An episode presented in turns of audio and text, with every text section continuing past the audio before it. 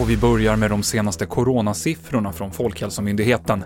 trettio nya dödsfall har inrapporterats idag och den svenska dödssiffran är nu uppe i fem tusen trehundratio. Mer om det senaste vad gäller coronaviruset finns på T V fyra Play. Bland annat om en dansk studie som visar att danskar bidragit till att sprida smittan i Sverige. Iran vill att U S As president Donald Trump ska gripas och man har utfärdat en arresteringsorder.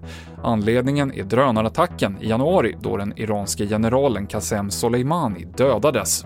Iran har bett Interpol om hjälp att gripa Trump, men det är högst osannolikt att ett gripande ska ske. Men det här kan innebära att spänningen ökar mellan Iran och U S A.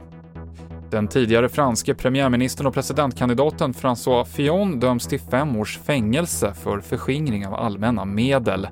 Det här är för att han gett sin fru och sina barn välbetalda assistentjobb utan att de utfört något arbete. Sammanlagt ska Fillon-familjen ha fått ut över en miljon euro. Och föremålet som hittades utanför ett bostadshus i Malmö och ledde till evakueringar och avspärrningar i förmiddags var ofarligt. Det har nu nationella bombskyddet konstaterat och boende har kunnat återvända hem, skriver polisen på sin hemsida. T V fyra-nyheterna med Mikael Klintevall.